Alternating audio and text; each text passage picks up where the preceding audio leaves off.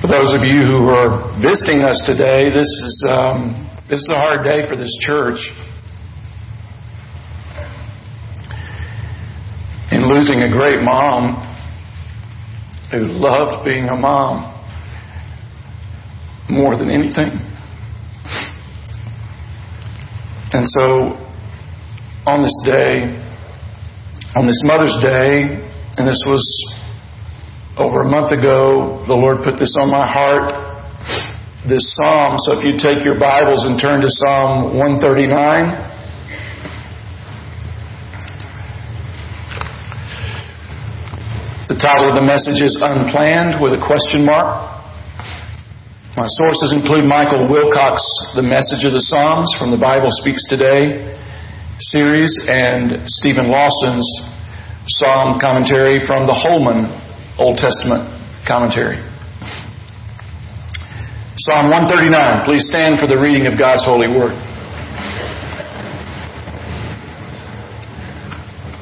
This is the word of God. You have searched me, Lord, and you know me. You know when I sit and when I rise. You perceive my thoughts from afar. You discern my going out and my lying down. You are familiar with all my ways. Before a word is on my tongue, you, Lord, know it completely.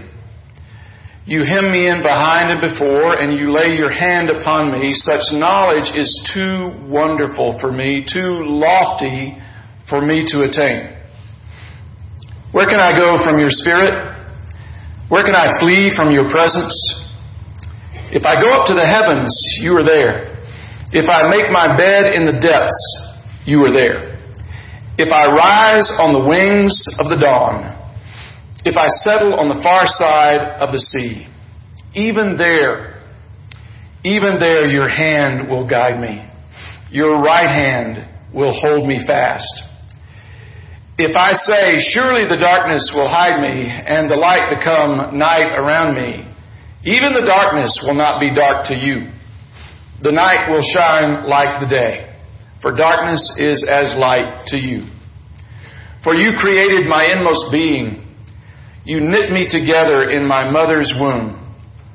I praise you because I am fearfully and wonderfully made. Your works are wonderful. I know that full well. My frame was not hidden from you when I was made in the secret place, when I was woven together in the depths of the earth. Your eyes saw my unformed body. All the days ordained for me were written in your book before one of them came to be. How precious to me are your thoughts, God. How vast is the sum of them.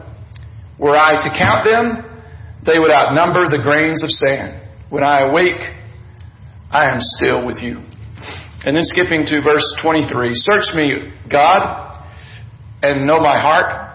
Test me, and know my anxious thoughts See if there is any offensive way in me, and lead me in the way everlasting. The grass withers, the flowers fall, but the word of our God stands forever. Let us pray. Lord Jesus, we praise you for this day, for the hope of the gospel. Thank you, Lord, that this life is not all that there is, but you have given us life. You've given us life to live in this world until you call us to, to yourself. And so we thank you for your plan, Lord, which is sometimes very difficult for us to embrace, but we trust you, Lord. You've given us the ability to trust you, the grace to have faith in you, and so we trust you, Lord. Teach us today your word. Through Jesus, I pray. Amen. Please be seated. There's nothing as precious as memories. Nothing is more precious than the ability to recall memories, which is why Alzheimer's and dementia is such an awful tragedy. I'm so thankful for the gift of memories. This is my second I'm sorry, this is just going to be a weepy day. So, This is my second Mother's Day without my mom.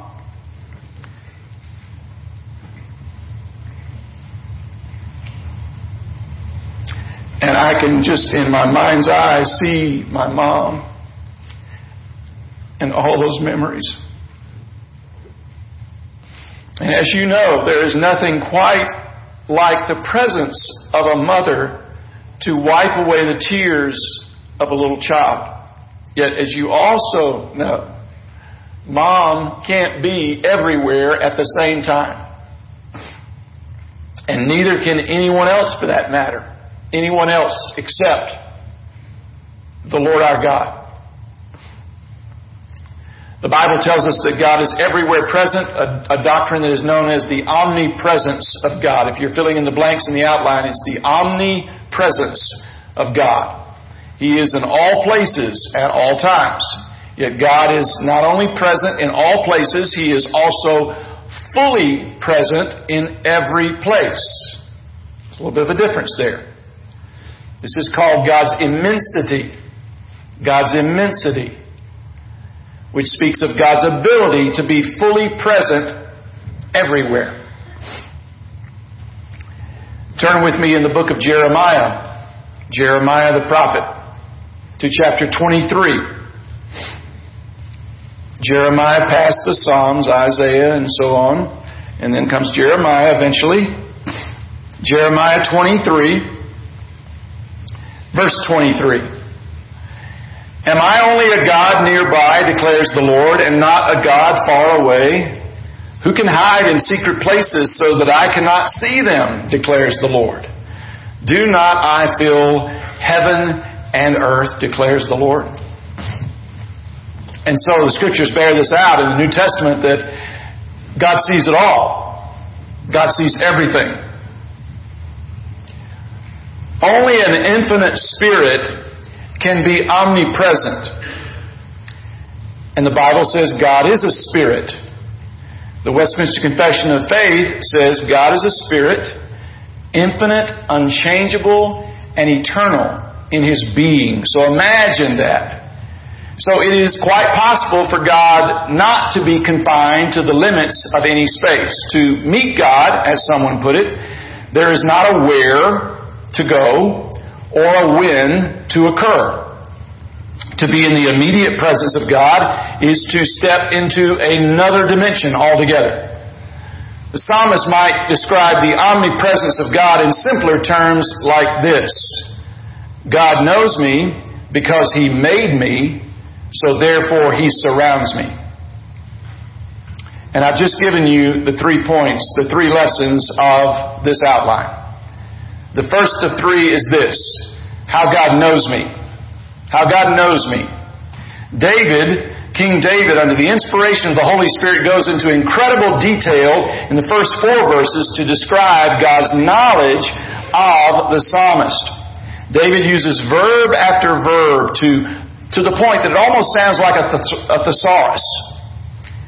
He says, search, God searches, examines, God knows, God perceives, God guides, God discerns, God holds, God's familiar with, God tests, God leads. All these verbs are used in speaking of the, the knowledge God has of the psalmist. It's a reminder of how comprehensive God's knowledge is of us.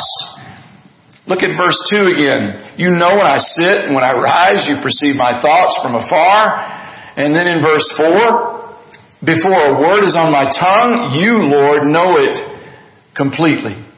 But in verse 5, it's, it's almost like David shifts gears when he says this. You hem me in behind and before, and you lay your hand upon me. This is one of the few verses where he doesn't sound completely positive. Almost as if he's feeling a little bit threatened. David said God surrounded him like a city under siege where there's no way of escape. And with this kind of close scrutiny, God saw the entirety, the entirety of David's life up close and personal. Don and I used to live in Marshall, Texas. Marshall's a town of about 25,000 people. But at the time, Marshall Pottery, in case any of you ever visited there, Marshall Pottery was responsible for making 25% of the world's pottery. Not the country, but the world. In the 80s and the 90s, 500,000 people a year would visit Marshall Pottery.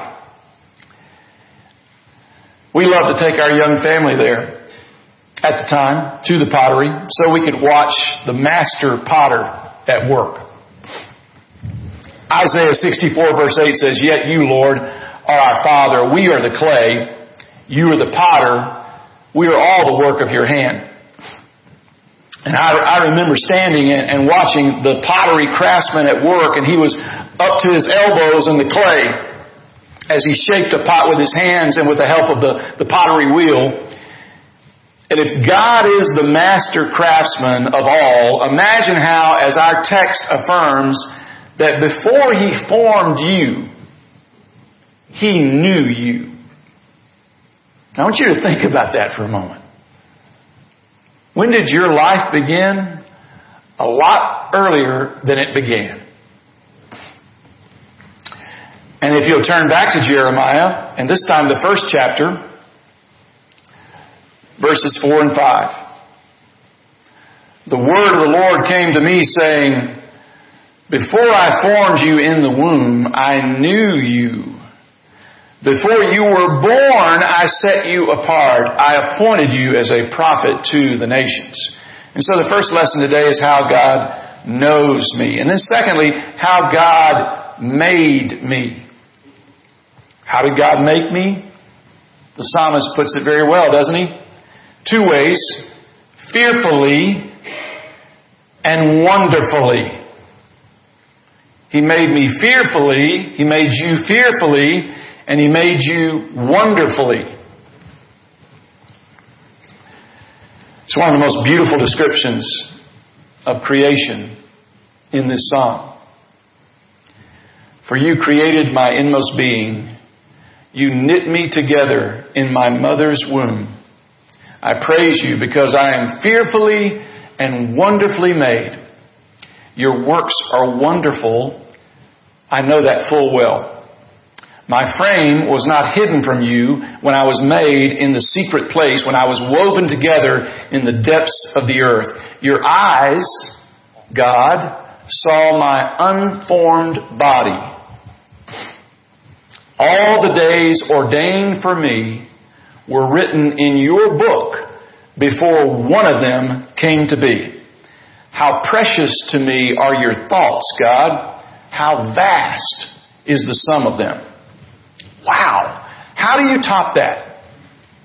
How do you top that? The part about God creating us in the secret place in verse 15 can only be our mother's womb, mentioned in verse 13. In the Revised Standard Version, when in verse 15 it speaks of being quote unquote woven together, it actually says in the RSV, intricately wrought by a God who took the greatest care to make us perfectly.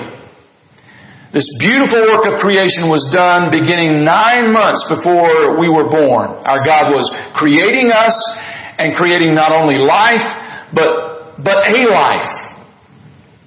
In the words of verse 16, God created us from the embryo.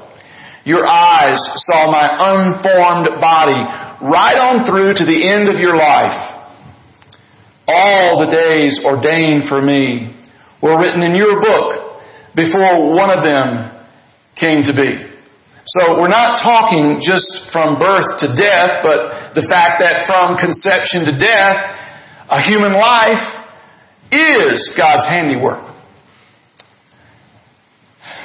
However, as, as you know, not everyone believes that. Most of the legislators in New York don't believe that. We live in a culture that is very strange and foreign to me and maybe to you, and, and if not, I'm sorry. Um, Proverbs 8 verse 34 says, Blessed are those who listen to me. And then verse 36 says, But those who fail to find me harm themselves. And then this phrase, All who hate me love death. And I remember as a young Christian, I thought, now who would hate God? And now I see there's a lot of people that hate God. One of my most heartbreaking moments as a citizen in this country that I can remember, and there have probably been many, but most recently was on the same night that we're celebrating life back in January at Evangel Temple at the Sanctity of Human Life gathering. The members of the New York State Legislature were standing and clapping after the passage of a law that facilitates the murder of late term unborn babies. Abortions of unborn children, typically five to seven months following conception, are matters of grave moral concern. Yet within a few days of that actual decision, the governor of Virginia was promoting infanticide, the murder of live babies. And you know, Mississippi is not really known for a whole lot in terms of I mean, think about it. We're, we're usually last in a lot of categories. But guess what? We're taking the lead in life. And I'm grateful for that.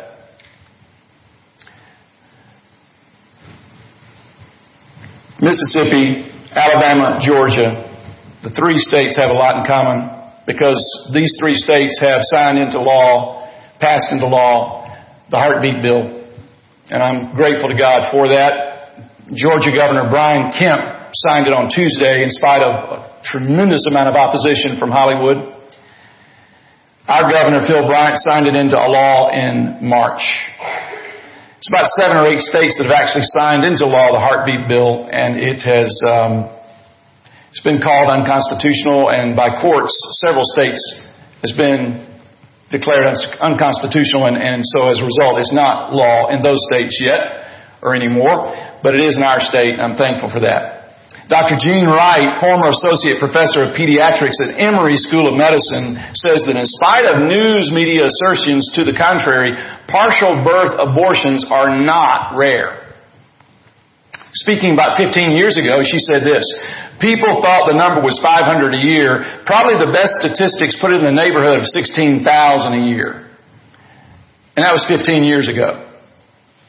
Dr. Wright contends that from 20 weeks on, these preborn babies can feel pain.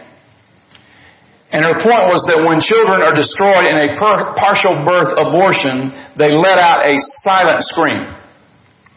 Which, if you have seen the movie, Unplanned, you will see what Abby Johnson witnessed that led her to quit her job as abortion director for Planned Parenthood in Texas. The movie Unplanned is the story of Abby Johnson, who at the time was the youngest clinic director in the history of Planned Parenthood until a life-changing experience in which she was called upon to assist with an abortion.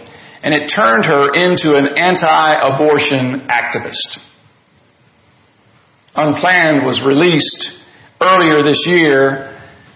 And here's the sad thing. It was in our theater, theater for a little over a week. Don and I saw it, and I, there were less than a, a handful of people in the theater at the time. My friend in Texas, Rex, is going to see and hear Abby Johnson speak this week. And I'm jealous because she is a warrior and a hero. In the words of theologian Stanley Hauerwas, quote, abortion is not some little mistake. Abortion is a reflection of who Americans are. People in the United States are supposed to concentrate on themselves and pursue happiness. Thus, they ask themselves, why should we bother having children? You hear lots of stories about unplanned pregnancies. You may have had a few. On this Mother's Day, let me affirm from a scriptural point of view, regardless, irregardless of the laws of man, no one has an unplanned pregnancy. Not in the eyes of our God. No one has the right to terminate or cut off a life, whether by abortion or by infanticide at the beginning of a child's life or by euthanasia at the end of a person's life. God made us, fashioning us in our mother's womb, for His own glory and for His own purposes. Now, if you're here this morning and you have had an abortion, just know that my heart goes out to you. I'm not here to condemn you and to make you feel worse than you already do. There is a pain that goes with terminating a life that I can only imagine. And so I want you to know that sometimes we do make decisions in our lives that at the time seemed like the only answer. Regret is an awful thing to live with.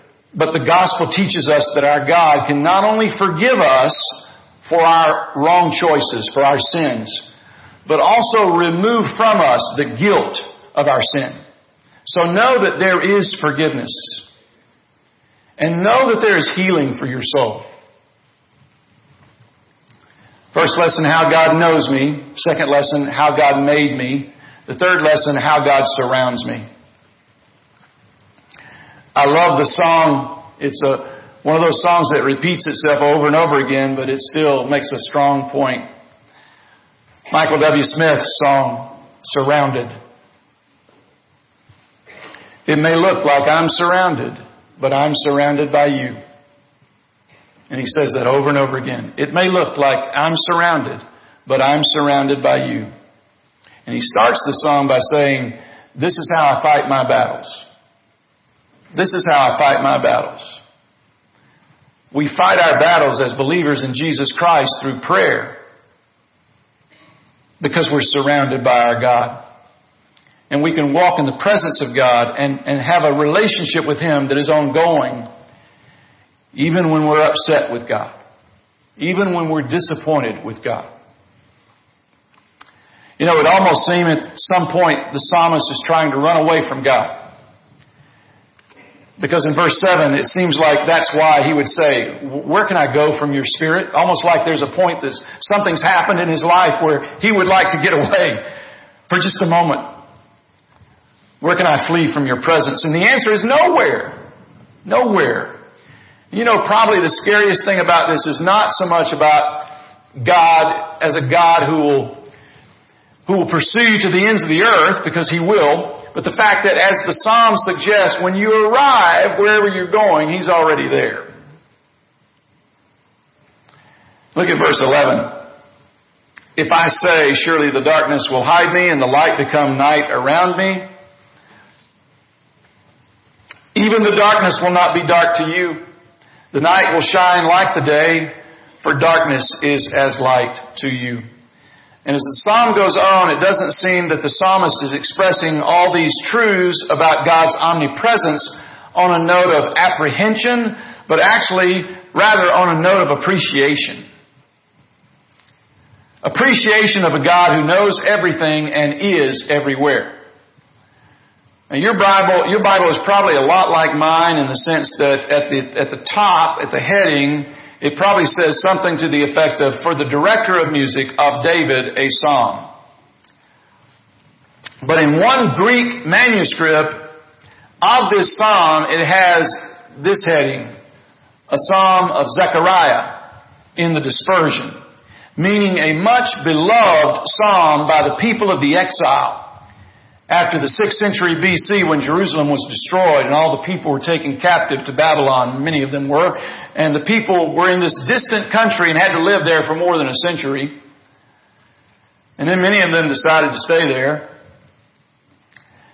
And so let's go back even a few hundred years before that. When Moses led the people through the wilderness, he encountered one problem after another. And when Moses was on Mount Sinai receiving the law of God, the people were down below sinning against God, breaking every single one of the Ten Commandments. After the people rebelled, God did what? He, he judged them, and then it was time to move forward. And so Moses said to God in Exodus 33, You have been telling me, lead these people, but you have not let me know whom you will send with me. In verse 14 it says, The Lord replied, My presence will go with you, and I will give you rest. And that was all Moses needed to know. But he needed to know that. He needed to know, who are you going to send with me? I'm going to go with you. Moses said, if your presence does not go with us, do not send us up from here. In other words, Moses was saying that in the presence of God there's found a remedy for the constant outbreak of sin which threatened Israel, which threatens you and I today. Verse 17, and the Lord God said, this is Exodus 33, 17, and the Lord said to Moses, I will do the very thing you have asked because I am pleased with you and I know you by name. This is almost more than Moses can take. And so he's all fired up and he blurts out, Oh Lord, show me your glory. Show me your glory now. And God did. And I want you to know something this morning. The Lord wants to give you what He gave to Moses. He wants to give to you the assurance of His presence and the gift of His glory. To understand what he meant by glory, we need to move from Moses and Mount Sinai to Jesus and Mount Calvary. Why? Because Jesus Christ is the glory of God for us to see. Jesus Christ is the glory of God for us to see, behold, experience, and receive. All that God explained to Moses about His glory is manifested in Jesus Christ. Jesus Christ, the Lord our God. And that brings us to our verse of the week, which is 2 Corinthians chapter 4, verse, verse 6. It's in your bulletin underneath the outline. Let's read it out loud together. For God, who said, let light shine out of darkness, made His light shine in our hearts to give us the light of the knowledge of God's glory displayed in the face of Christ. This verse comes at the conclusion of the apostle Paul's description of Moses' experience of the glory of God on Mount Sinai. Moses beheld the glory of the Lord and then he put a veil over his face, if you remember, when he returned to the people. The reason he did that was the radiance of his face caused by the, the, the presence of the Lord was fading. And Paul wanted these early Christians to realize that Christ is the unfading, the unfading glory of God who is continually present with them. And so remember, remember what Paul told the Colossians. Christ in you, the hope of glory. It may look like I'm surrounded, but I'm surrounded by you. Let's pray together.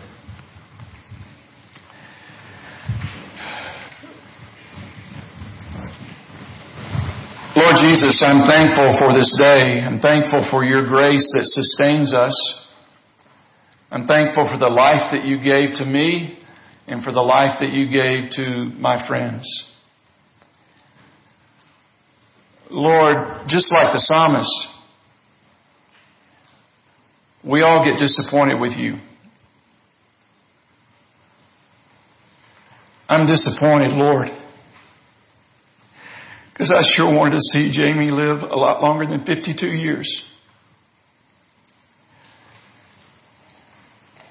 And there are others in this room that are just as disappointed, Lord. Because they had high hopes and dreams and plans for their children who didn't live as long as you wanted them to. As long as they wanted them to. And, but you had a plan, Lord, and it was perfect. It's just so hard for us to embrace that plan. And so this is how we fight our battles, Lord. We are fallen people.